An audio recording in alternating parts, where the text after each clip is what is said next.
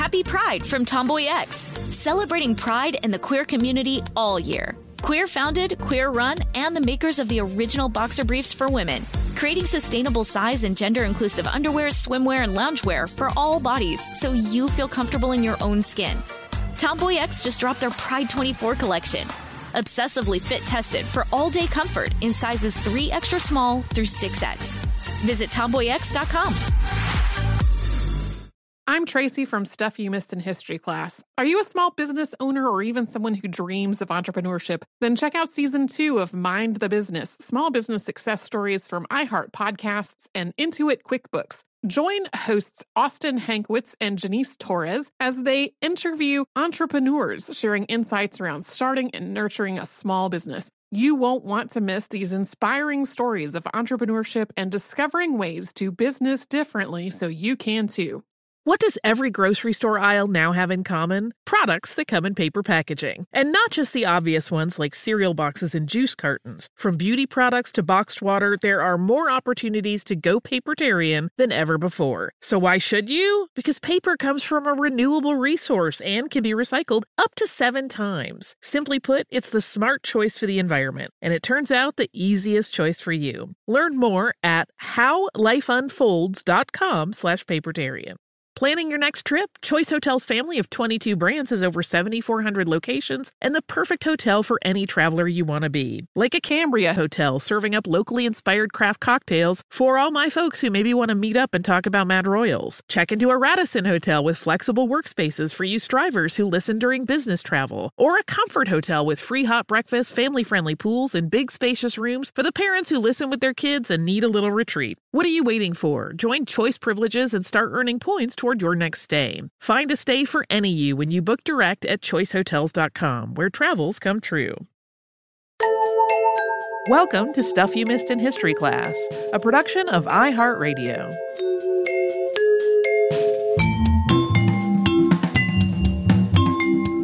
Hello and welcome to the podcast. I'm Tracy V. Wilson. And I'm Holly Fry. Uh, back in early 2018, our colleague, Christopher Hasiotis, sent an email around to a bunch of us at work uh, suggesting that one of us cover the Kerner Commission report. At that point, the report's 50th anniversary was just a few weeks away.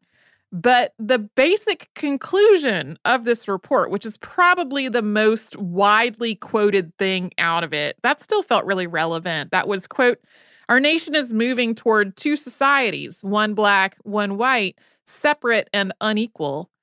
Um, so at that point, all of our episodes between getting this email from Christopher and the anniversary of the report coming out, uh, those were already spoken for, so it didn't make it into the calendar. And then last year, the report made headlines again in the wake of the international protests against racism and police brutality that followed the murder of George Floyd. And for various reasons, it just didn't get into the calendar at that point either. Uh, in this July, though, just this past July, listener Taylor sent us a note after seeing a very brief, as in three paragraphs, post about this on Instagram.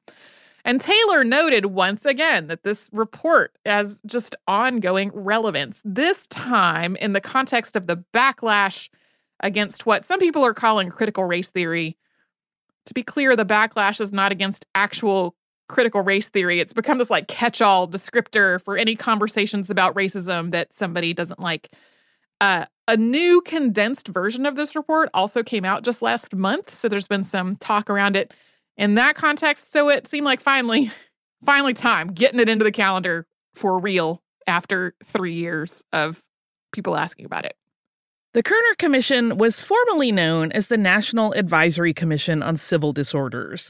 It was established by President Lyndon Johnson during a period of widespread unrest in the United States, beginning in the early 1960s. Between 1965 and 1967, there were more than 300 incidents in more than 250 cities. They varied in how long and how severe they were, but they were mostly described as riots. Today, they are sometimes characterized more as uprisings because they developed in response to ongoing racism and oppression. To quote from the report, the civil disorders of 1967 involved Negroes acting against local symbols of white American society, authority, and property in Negro neighborhoods, rather than against white persons. One of the most well known incidents from the beginning of this period of time took place in the Watts neighborhood of Los Angeles from August 11th through 16th, 1965. This started after the arrest of 21 year old Marquette Frye for suspected drunk driving. A crowd gathered during this arrest, and Frye and police physically struggled. Accounts on exactly what happened during this struggle are really contradictory. During the commotion that followed, rumors also spread that police had assaulted a pregnant woman. The details of this are also contradictory, although many accounts describe one woman being arrested while wearing a billowing smock that made her appear pregnant. Regardless, these arrests and the rumors surrounding them tipped off multiple days of violence and arson in Watts. At least 34 people died and more than a thousand were injured, most of them black residents of the neighborhood hundreds of buildings burned to the ground. Incidents like this really seemed to reach a peak in the summer of 1967, which was nicknamed the Long Hot Summer. Violence broke out in predominantly black neighborhoods of multiple cities in the US, and sometimes this violence went on for days, escalating in intensity from things like looting and throwing rocks and bottles and vandalism to arson and gunfire, including sniper fire. The National Guard was called out in cities like Tampa, Cincinnati, and Atlanta to try to restore order. These uprisings were national news, part of an ongoing developing story that characterized the whole country as being nearly consumed by rioting. It was during this period that Miami Police Chief Walter Headley used the phrase, quote, when the looting starts, the shooting starts. But on July 12th, in Newark, New Jersey, a black cab driver named John Smith was pulled over for a traffic violation and was beaten by police. Later, witnesses saw him being pulled from a police car and basically dragged into the precinct headquarters. He apparently was not able to walk on his own. Rumors spread that he had been beaten nearly to death or even killed. When civil rights leaders were allowed to see Smith in jail, they felt that his injuries called for a medical exam and they demanded that he be taken to a hospital. Tensions between the black residents of Newark and the predominantly white police force escalated rapidly, with residents' marches and demonstrations being met by increasing numbers of officers. This progressed to looting, fires, gunshots, with police implementing roadblocks and mass arrests, and the National Guard being called out to try to restore order. At least 26 people were killed in Newark between July 12th and 17th, including one white detective, one white fireman, and at least 24 black residents. Several of them were children or teenagers. Some of the people who were killed were shot by police or by the National Guard while they were in their own homes or vehicles. In some cases, these were stray bullets, and in others, they were shooting at places they thought snipers were hiding. Somewhere between 700 and 1,000 people were injured during all of this, and hundreds of fires and other destruction around the city caused roughly $10 million in damage. Then, in Detroit, Michigan, on July 23rd, police raided several after hours drinking clubs, which were known as Blind Pigs.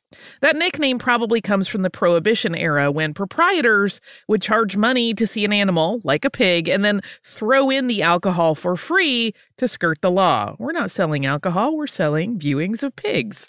Uh, police arrested roughly 80 people in these raids. Most of those people were black. Some of them had been celebrating the return of two veterans from the Vietnam War.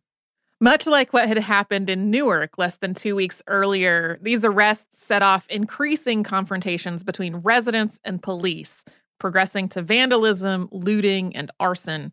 Civilian snipers fired from rooftops, and the thefts of large numbers of firearms from looted stores made this whole situation seem even more threatening.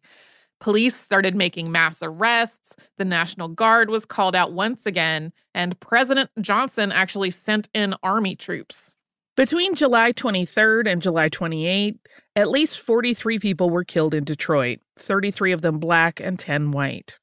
Some of the civilians killed were bystanders or were in their own homes or vehicles, but many were either looting or fleeing from looting. Later analysis has suggested that law enforcement's use of deadly force in response to looting became increasingly indiscriminate and random as the uprising went on, with reports characterizing the deaths as overwhelmingly needless. More than 1,300 buildings were also burned down during those six days in Detroit. Firefighters had to withdraw repeatedly as they were attacked or caught in crossfire or pinned down by snipers while they were trying to fight the fires. About 5,000 Detroit residents were left homeless. These uprisings in both Newark and Detroit also sparked similar incidents in surrounding cities in New Jersey, Michigan, and Ohio. By this point, the president was under huge pressure to take action. On the morning of July 28, 1967, Johnson told his staff that that night he would be announcing a commission to investigate these incidents. The members of this commission were selected and contacted over roughly the next 10 hours, with the commission's funding coming from the President's Emergency Fund. The following day, he issued Executive Order 11365, establishing a National Advisory Commission on Civil Disorders, which specified that the commission would issue an interim report by March 1st, 1968, with a final report due not later than one year from the date of the order. The commission had 11 members, intentionally selected to be bipartisan and to represent multiple viewpoints. Four were members of Congress, two Republicans and two Democrats. Business leader Charles B. Thornton, known as Tex, was on the commission, as was labor leader I.W. Abel, who was president of the United Steelworkers of America. Since many of the questions that the commission was trying to answer were related to policing, one of its members was Atlanta Chief of Police Herbert Jenkins. The commission had only two black members Roy Wilkins, executive director of the NAACP, and Edward W. Brooke, Republican senator from Massachusetts. It also had only one woman, Kentucky Commissioner of Commerce Katharine Graham Peden. The commission's chair was Otto Kerner Jr., governor of Illinois. And his name, of course, is the one that became most associated with the commission and its work. But the vice chair, New York City Mayor John Lindsay, became far more involved in setting the commission's direction and its scope. And we're going to talk more about the committee itself after we pause for a sponsor break.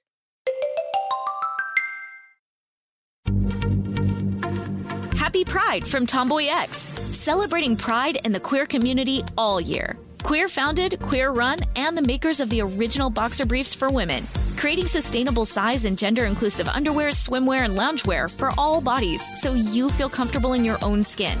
Tomboy X just dropped their Pride 24 collection. Obsessively fit tested for all day comfort in sizes 3 extra small through 6X. Visit tomboyx.com. I'm Tracy V. Wilson from Stuff You Missed in History class. Did you know small businesses make up 99.9% of all businesses in the United States? The world is powered by entrepreneurs, and if you're a small business owner or even someone dreaming of starting your own business, then you'll want to check out season two of Mind the Business Small Business Success Stories from Ruby Studio, from iHeartMedia, and Intuit QuickBooks. And every episode, hosts Austin Hankwitz and Janice Torres talk to entrepreneurs about how they've grown from the lessons of launching and nurturing a small business and how they have found success being their own boss. From the excitement of first starting out to finding the right tools and resources to process invoices and payments like QuickBooks Money, you won't want to miss these inspiring stories of entrepreneurship and discovering ways to business differently so you can too. And if you're a small business owner or even someone dreaming of starting your own business, then you'll want to check out season two of Mind the Business Small Business Success Stories from Ruby Studio, from iHeartMedia, and Intuit QuickBooks.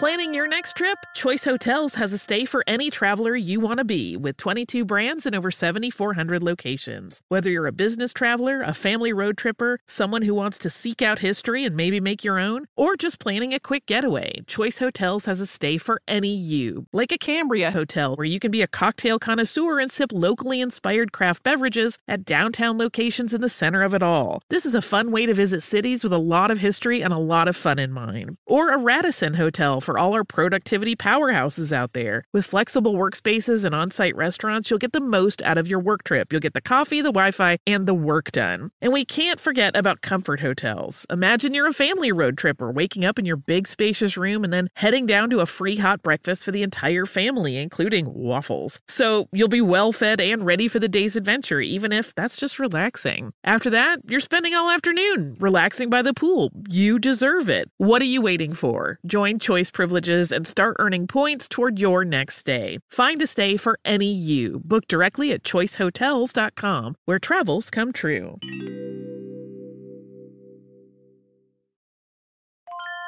Say goodbye to complicated, expensive, and uncertain shipping and say hello to an advantage with USPS Ground Advantage shipping from the United States Postal Service. Every business faces challenges, but shipping shouldn't be one of them. So keep things simple with clear, upfront pricing and no unexpected surcharges for Saturday deliveries, residential deliveries, or fuel. Keep things affordable with some of the lowest prices out there, helping you counter the rising costs of doing business with a budget friendly alternative. And keep things reliable with on time ground shipping, ensuring your shipments get to where they need to go while maintaining your hard earned reputation. USPS Ground Advantage is your ticket to easy, cost effective, and dependable shipping. It's the complete delivery service your business needs to rise above the competition. There's never been a better time to turn shipping to your advantage. Learn how at usps.com/slash advantage. USPS Ground Advantage. Simple, affordable, reliable.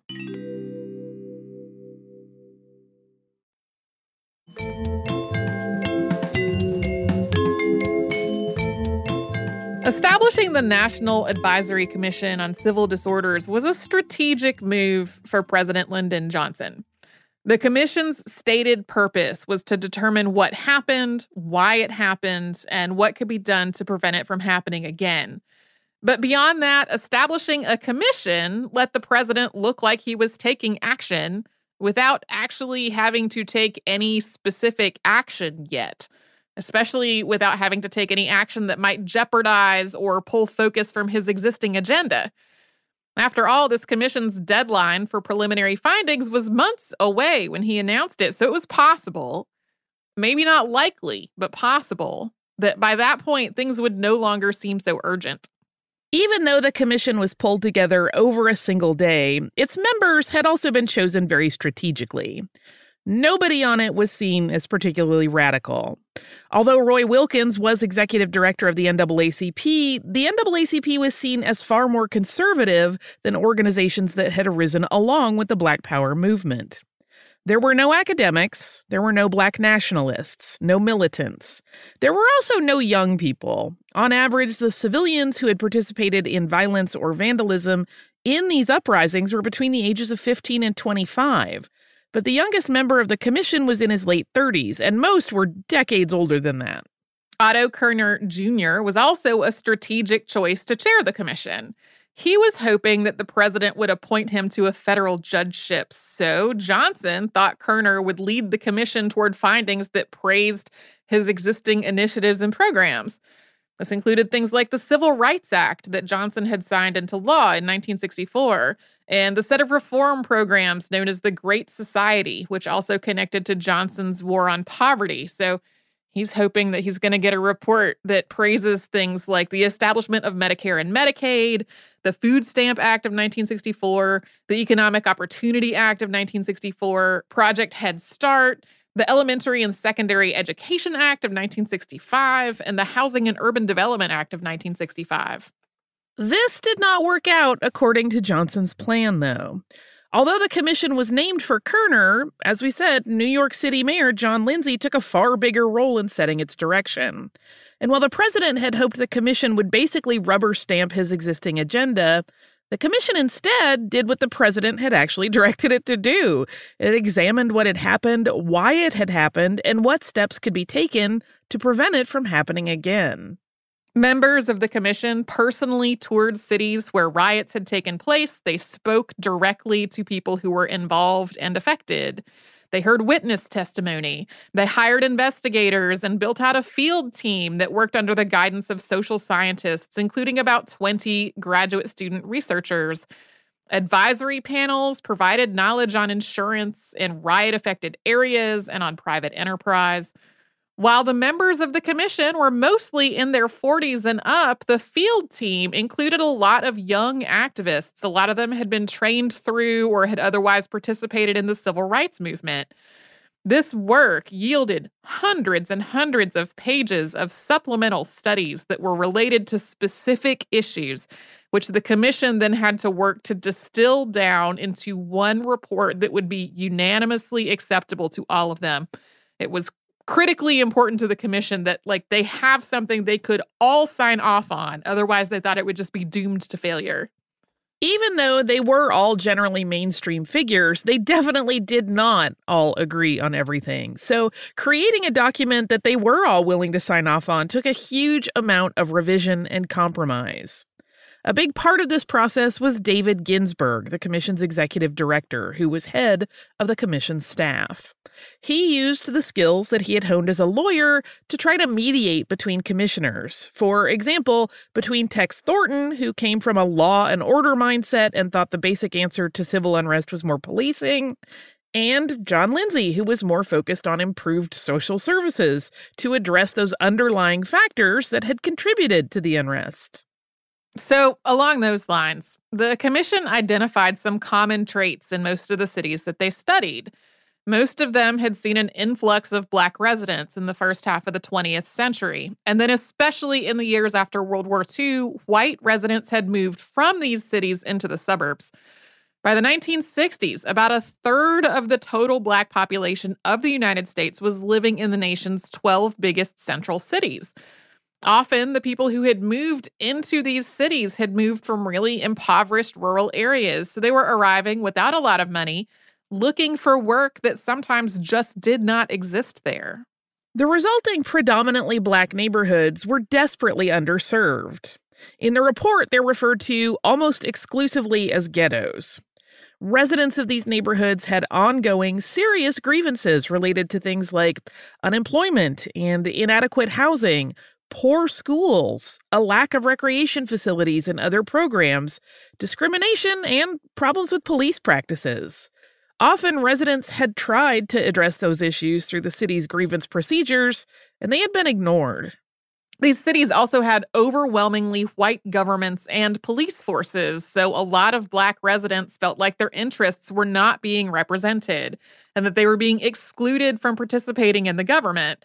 They also felt like they had no recourse when they faced racist treatment from police. And every person the commissioners talked to who had participated in the rioting had either experienced or witnessed police brutality.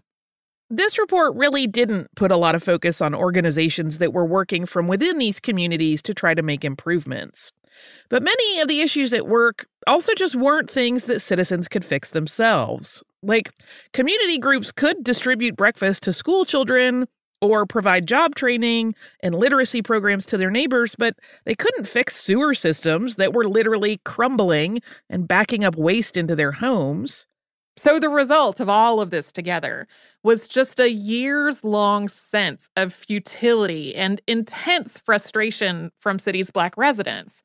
And then, in a pattern that repeated itself over and over again in the 1960s, some kind of incident triggered a mass uprising. Sometimes these precipitating events were major, like an uprising in Harlem, New York in 1964 that started after an off duty police lieutenant named Thomas Gilligan shot and killed 15 year old James Powell in front of witnesses. But in other cases, the precipitating incident seemed random and almost trivial. Like on a particularly hot day in July of 1966, police in Chicago turned off some illegally opened fire hydrants in a black neighborhood. And then rumors started to spread that police were leaving the hydrants alone in white neighborhoods. Regardless of the scale of that initial incident, it typically followed months or years of building tensions, and it also typically happened during hot weather. Most of the homes in these neighborhoods had no air conditioning, so residents would spend their free time on stoops and in the streets just to try to get a little relief from the heat. That meant that when something happened, whether it was large or small, people were already outside. So angry crowds of already hot and frustrated people gathered very quickly. The commission also noted that of the 164 incidents they reviewed, eight of them were major. Those are ones that they described as lasting for more than two days, with fires, looting, reports of sniper fire, and the use of the National Guard or even the Army to try to restore order. They described 23 of the incidents as serious. So there was some looting, some throwing rocks and bottles, some fires, but not nearly as many as in those eight major incidents. And those serious incidents lasted a day or two. But then they described the remaining 133 incidents as minor. Only a few people were involved. They lasted for less than a day, with local police being the only law enforcement who were involved, although sometimes with the help of police from a neighboring town. In the commission's view, these minor incidents only became national news because the nation had already primed with this idea that there was an overwhelming tide of violence in American cities. One of the president's directives to the commission had been to study whether there was a national organization or conspiracy at work, some kind of outside agitators who were stirring up trouble in cities all around the country.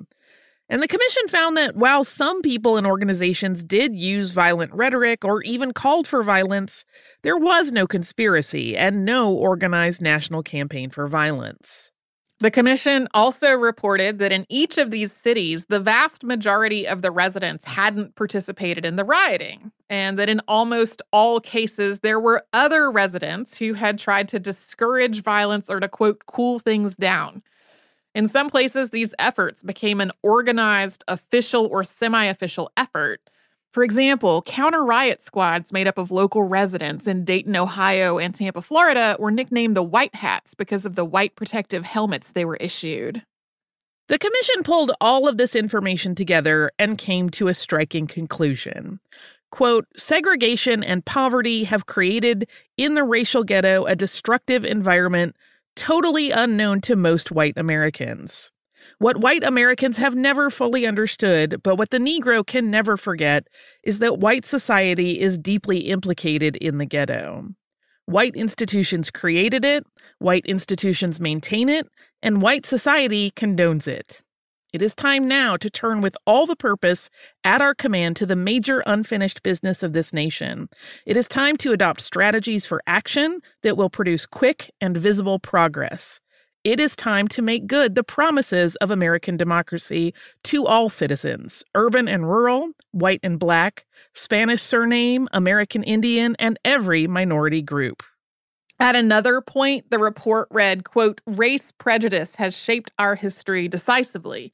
It now threatens to affect our future. White racism is essentially responsible for the explosive mixture which has been accumulating in our cities since the end of World War II. This report called the state of affairs in cities' black neighborhoods a failure of all levels of government. And it called for a quote, commitment to national action, compassionate, massive, and sustained, backed by the resources of the most powerful and the richest nation on earth. Those resources would include, if necessary, new taxes. We'll talk more about the commitment that the report was calling for after a quick sponsor break. Happy Pride from Tomboy X. We just dropped our Pride 24 collection. Queer founded, queer run, and creating size and gender inclusive underwear, swimwear, and loungewear for all bodies so you feel comfortable in your own skin. Visit tomboyx.com to shop. I'm Tracy V. Wilson from Stuff You Missed in History class. Did you know small businesses make up 99.9% of all businesses in the United States? The world is powered by entrepreneurs, and if you're a small business owner or even someone dreaming of starting your own business, then you'll want to check out season two of Mind the Business Small Business Success Stories from Ruby Studio, from iHeartMedia, and Intuit QuickBooks. And every episode, hosts Austin Hankwitz and Janice Torres talk to entrepreneurs about how they've grown from the the lessons of launching and nurturing a small business and how they have found success being their own boss. From the excitement of first starting out to finding the right tools and resources to process invoices and payments like QuickBooks Money, you won't want to miss these inspiring stories of entrepreneurship and discovering ways to business differently so you can too. And if you're a small business owner or even someone dreaming of starting your own business, then you'll want to check out season two of Mind the Business Small Business Success Stories from Ruby Studio, from iHeartMedia, and Intuit QuickBooks. Planning your next trip? Choice Hotels has a stay for any traveler you want to be with 22 brands and over 7,400 locations. Whether you're a business traveler, a family road tripper, someone who wants to seek out history and maybe make your own, or just planning a quick getaway, Choice Hotels has a stay for any you. Like a Cambria Hotel, where you can be a cocktail connoisseur and sip locally inspired craft beverages at downtown locations in the center of it all. This is a fun way to visit cities with a lot of history and a lot of fun in mind. Or a Radisson Hotel for all our productivity powerhouses out there. With flexible workspaces and on site restaurants, you'll get the most out of your work trip. You'll get the coffee, the Wi Fi, and the work done. And we can't forget about comfort hotels. Imagine you're a family road tripper waking up in your big, spacious room and then heading down to a free hot breakfast for the entire family, including waffles. So you'll be well fed and ready for the day's adventure, even if that's just relaxing. After that, you're spending all afternoon relaxing by the pool. You deserve it. What are you waiting for? Join Choice privileges and start earning points toward your next stay. Find a stay for any you. Book directly at choicehotels.com, where travels come true.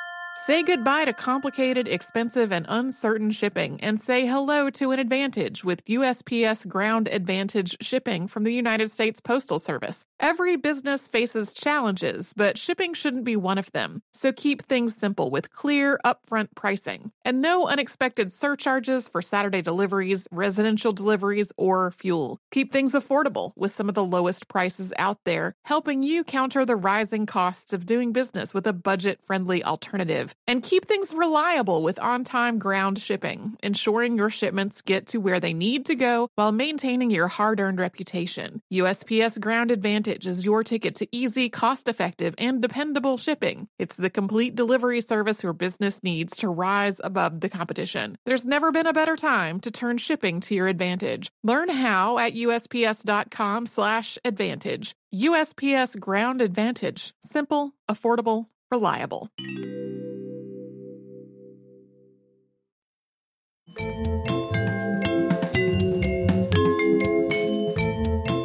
The full report of the National Advisory Commission on Civil Disorders walked through multiple uprisings that had taken place in the early to mid 1960s, focusing primarily on the summer of 1967. It documented ongoing inequity, crime, poor housing, crumbling infrastructure, pay disparities, racism, and other issues that had been affecting these communities as well as the city's either inability or refusal to address those issues. It established that riots and uprisings had developed after months or years of ongoing escalating tensions, including long term social issues and serious underlying grievances. The report also said, quote, the events of the summer of 1967 are in large part the culmination of 300 years of racial prejudice. And then it walked through an overview of that 300 year history. It called for broad, sweeping changes to try to address all of this.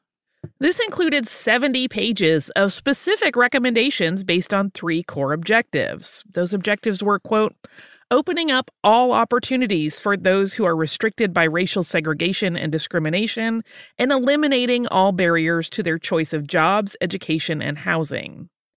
removing the frustration of powerlessness among the disadvantaged by providing the means to deal with the problems that affect their own lives and by increasing the capacity of our public and private institutions to respond to those problems.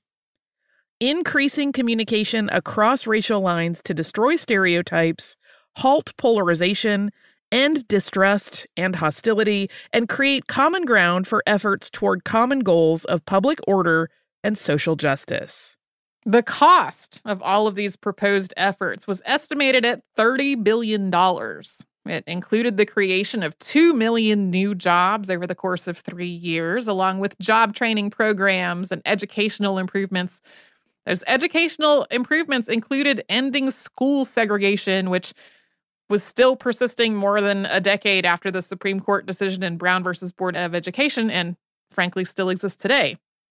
There were also early childhood education proposals, adult literacy programs, housing reforms, and welfare programs, including a call to, quote, establish uniform national standards of assistance at least as high as the annual poverty level of income.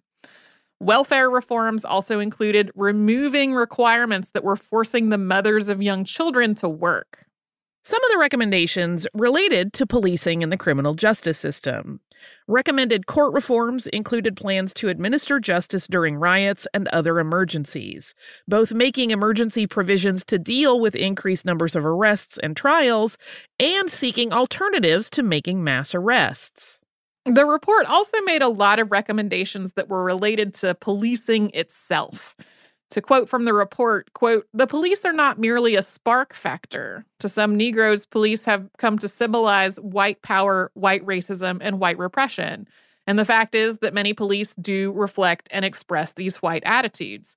The atmosphere of hostility and cynicism is reinforced by a widespread belief among Negroes in the existence of police brutality and in a quote double standard of justice and protection one for Negroes and one for whites. Later on, the report read, quote, the abrasive relationship between the police and the minority communities has been a major and explosive source of grievance, tension, and disorder. The blame must be shared by the total society. The police are faced with demands for increased protection and service in the ghetto. Yet the aggressive patrol practices thought necessary to meet these demands themselves create tension and hostility. The resulting grievances have been further aggravated by the lack of effective mechanisms for handling complaints against the police.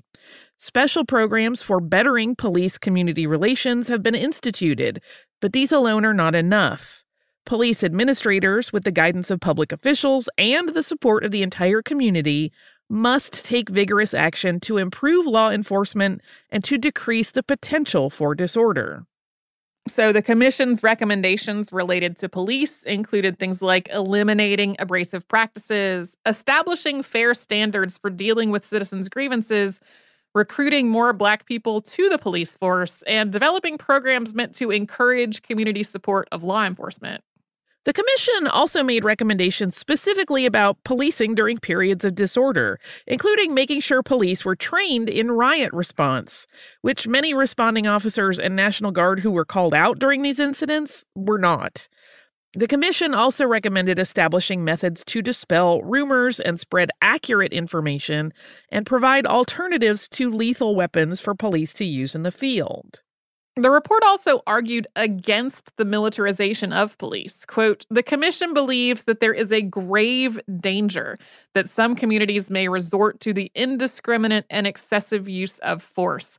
The harmful effects of overreaction are incalculable. The commission condemns moves to equip police departments with mass destruction weapons such as automatic rifles, machine guns, and tanks Weapons, which are designed to destroy, not to control, have no place in densely populated urban communities. The Commission's recommendations also related to the news media. It found that much of the news reporting of the uprisings had been generally accurate, though sometimes sensationalized.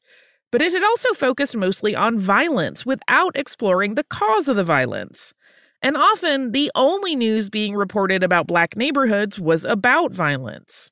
The report called for media outlets to have reporters on permanent assignment to cover issues related to Black communities in urban areas and to make this coverage a standard part of reporting.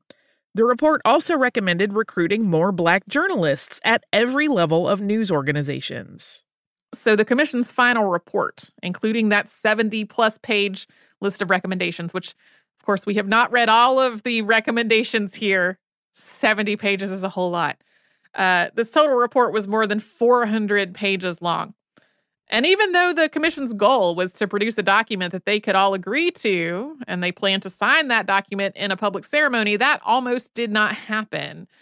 Tex Thornton threatened not to sign it because he felt that the document was anti police. And at that point, John Lindsay said he would not sign it either because he had made a lot of concessions to make that final report acceptable to Thornton. In the end, though, they did present their unanimously approved report to the president at the end of February 1968. You may remember that the Commission's preliminary findings were due by March 1st, 1968, but the deadline for the final report wasn't until the end of July. But this was the Commission's only report. President Johnson had realized that its work was not going the way that he had hoped, and he had eventually cut its funding. The Commission had reduced its staff to a skeleton crew just so it could finish a report with what it had left. The Kerner Commission report was dramatically different in its scope and its tone from other reports that had been produced in the 1960s related to some of the same topics. So, for example, the McCone Commission had investigated the 1965 Watts riots. And while its report did note the existence of issues like unemployment and complaints about police brutality, it concluded that the riots were essentially meaningless outbursts started by, quote, riffraff. Lyndon Johnson's Assistant Secretary of Labor, Daniel Patrick Moynihan, had also produced The Negro Family The Case for National Action in 1965. This report had put a huge focus on Black families specifically how many Black families had a single mother as the head of the household. And it had framed this as an almost pathological root of the problem, the problem kind of in quotation marks, within Black communities. So, with precedents like those in mind, Johnson did not expect the Kerner Commission to produce the kind of report that it did, one that did not praise his initiatives and programs and, in fact, barely even mentioned them, and instead called for massive new programs that would require huge amounts of money while also repeatedly citing white racism as an urgent problem. It did not help that the report came out as Johnson was facing increasing backlash over the U.S. role in the Vietnam War, which had its own massive price tag. So Johnson refused to accept this report. He canceled the ceremony where he was supposed to accept a specially bound copy of it. He had established roughly 20 different commissions during his presidency, and for each of them, he had personally signed letters of thanks to the commission's members. But he refused to do that for the members of the Kerner Commission. He did appoint Otto Kerner to the Federal Court of Appeals, but he blamed Lindsay for the direction the commission had taken. And then, just as a side note, Kerner's career came to an end in 1974 thanks to a corruption scandal that is way outside the scope of this episode. But I thought if we didn't mention it, people would say, why didn't you mention Otto Kerner's massive corruption scandal? Yeah. Uh, Johnson had announced the creation of the commission on national television in 1967. But when its report came out in 1968, he essentially buried it. The only piece of legislation that's generally connected to the report is the Civil Rights Act of 1968, also called the Fair Housing Act of 1968, and that was revived after the report came out. The public response to the report was also divided. Bantam Books published the full report and it became an immediate bestseller, selling 750,000 copies in the first week and 1.6 million copies by June of 1968. That is an enormous number of copies of books for any book, but especially for a government report. It also, though, faced a huge backlash because of its focus on white racism and its findings related to policing. Beyond that, though, critics noted that it mirrored parts of the Moynihan report. It sort of framed single motherhood among Black women as almost pathological. In fact, women were barely mentioned in the report, aside from being the victims of violence or mentioned as being single mothers.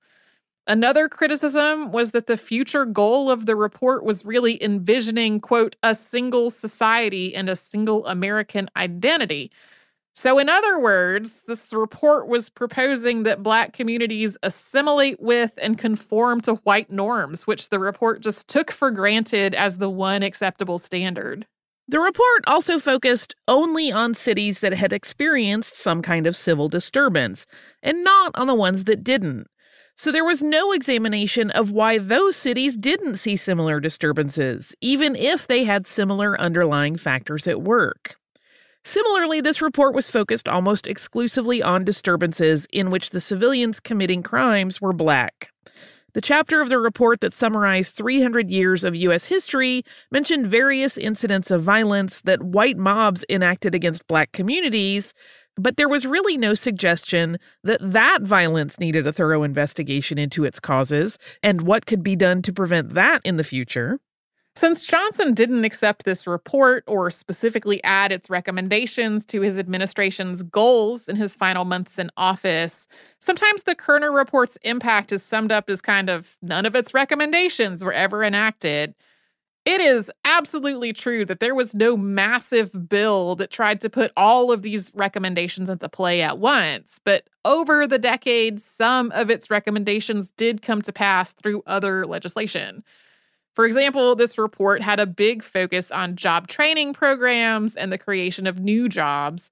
The Comprehensive Employment Training Act, the CETA, was enacted in 1973, and tax credits were passed in the 1970s and 80s that led to the creation of about 700,000 new jobs. The report also called for things like more funding and power for the Equal Employment Opportunity Commission, and that did get a bigger budget and more oversight. There were also changes to policing, which started long before the report was finalized. Johnson had declared a war on crime in 1965 and had established the Commission on Law Enforcement and Administration of Justice, also called the Katzenbach Commission, whose report was delivered in 1967. Johnson had established an Office of Law Enforcement Assistance, which became the Law Enforcement Assistance Administration in 1968. And in June of that year, Johnson signed the Omnibus Crime Control and Safe Streets Act of 1968. So it's hard to trace a one to one path from the Kerner Commission report to the way policing has evolved because there were so many other laws and programs already in the works before and during the time that the commission was working. None of its recommendations about police reform were really all that radical either, but the commission's argument against the increasing militarization of police was obviously not heeded at all. One note about the Commission's recommendations about law enforcement. The Commission consulted numerous members of law enforcement when doing its work, three of whom were big enough contributors that the Commission thanked them by name. One was Daryl Gates, deputy chief of the Los Angeles Police Department, who had been one of the commanders in the field during the Watts Uprising. Gates later became chief of the LAPD, and his tenure was incredibly controversial. Everything from founding the ubiquitous but ineffective drug abuse resistance education program to making racist comments about black people's physiology to how he led the LAPD and its response to the 1992 uprising in Los Angeles, whose precipitating factors included the acquittal of four police officers in the beating of Rodney King. Yeah, it's it's it's weird that somebody who wound up being that notorious was one of the people uh, personally thanked uh, in the footnotes of this report. About a month after the Kerner Commission report was released, the assassination of Martin Luther King Jr. sparked a wave of riots and other unrest all across the United States. And then in November of 1968, Richard Nixon won the presidential election. He had run on a law and order platform focusing on increased policing and a restoration of order rather than the types of widespread social programs and reforms that the Kerner report had really been advocating. Nixon took office in 1969. So even if Johnson had like really tried to push all this very hard in the last few months of his presidency, it's uh, a little pessimistic that that would have been continued into the next presidential administration. Every 10 years since 1968, various organizations and institutions have done retrospectives on the Kerner Report, looking back at what's changed and what hasn't, and of those changes, what worked and what didn't. And generally, those reports have been mixed, both in terms of the changes and whether those changes led to overall positive or negative outcomes. But regardless of the details, they generally note how much inequality and how many of these social conditions outlined in the report still exist today. Yeah, there there are definitely aspects that you can see some improvement. Like uh, a lot of the communities that were looked at are not as heavily segregated as they were. Um, a lot of times, though, it is still a community of uh, like it has become instead of a an almost exclusively black community, it has become a um, a community of like black and Hispanic and Latino people still under a city government that is overwhelmingly white. So it's it's a lot of the changes that that these reports look into have like that degree of nuance. Like here is a here is a change that has happened, not necessarily something that that addressed core issues that were at work. Yeah. Do you have a bit of listener mail for us? I do. It's about something completely different from all of this. Uh, this is from Sonia, who says, Hi, Tracy and Holly. I recently listened to the swill milk scandal episode and was tickled at how you kept trying to reassure the audience how spent beer grains being fed to cows was safe. I thought you might be interested to know that spent beer grain is not only a great nutrition source for cows, but also humans. Companies like Regrained are part of the growing upcycled food movement, specializing in creating delicious and nutritious food products from spent beer grains. Upcycled food uses ingredients that otherwise would not have gone to human consumption, are procured and produced using verifiable supply chains, and have a positive impact on the environment. The Regrain Supergrain Plus has 3.4 times the amount of fiber than wheat flour and two times the protein of oats. So it's a highly nutritious ingredient and keeps this low carbon food source from ending up in landfills. Sonia talks about knowing the owners of Regrain when they were developing their product. Um, I wanted to read this particular email because I just completely forgot about how uh, when we were doing more brewing at home, we were using our spent grains to make all kinds of stuff. we were having spent grain pancakes and spent grain bread and spent grain muffins. Um. It's been a while since we brewed anything. I don't know why that is. We have the stuff to do it, but uh, yes spent grains can be delicious for people yeah. as well as for non-human animals. Yeah. Um yeah. So, if you'd like to send us an email, write to us about this or any other podcast, we're at historypodcast at iheartradio.com. We're all over social media at Missed in History. That's where you'll find our Facebook, Twitter, Pinterest, and Instagram. And you can subscribe to our show on the iHeartRadio app and anywhere else you get your podcasts.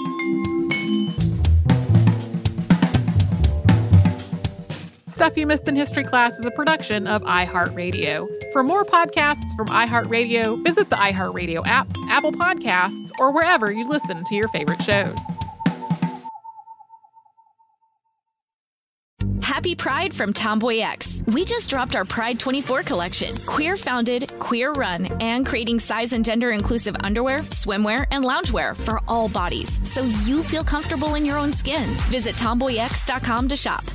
Xfinity has free premium networks for everyone this month, no matter what kind of entertainment you love. Addicted to true crime? Catch killer cases and more spine-tingling shows on A&E Crime Central. Crave adventure? Explore Asian action movies on Hi-YAH. Searching for something extreme? Check out skating, snowboarding, and more on Fuel TV Plus, the global home of action sports. And find crowd-pleasing bops on iHeartRadio's Hit Nation playlist. There's new free shows and movies to love every week. Say free this week in your Xfinity voice remote. This is Malcolm Gladwell from Revisionist History. eBay Motors is here for the ride. With some elbow grease, fresh installs, and a whole lot of love, you transformed 100,000 miles and a body full of rust into a drive that's all your own. Brake kits, LED headlights, whatever you need, eBay Motors has it. And with eBay Guaranteed Fit, it's guaranteed to fit your ride the first time, every time, or your money back. Plus, at these prices, you're burning rubber, not cash. Keep your ride or die alive at ebaymotors.com Eligible items only. Exclusions apply. Looking to part ways with complicated, expensive, and uncertain shipping? Then give your business the edge it needs with USPS Ground Advantage shipping from the United States Postal Service. Keep everything simple with clear upfront pricing and no unexpected surcharges. Keep things affordable with some of the lowest prices out there. And keep it all reliable with on-time ground shipments. It's time to turn shipping to your advantage. Learn how at USPS.com slash advantage. USPS Ground Advantage. Simple, affordable, reliable.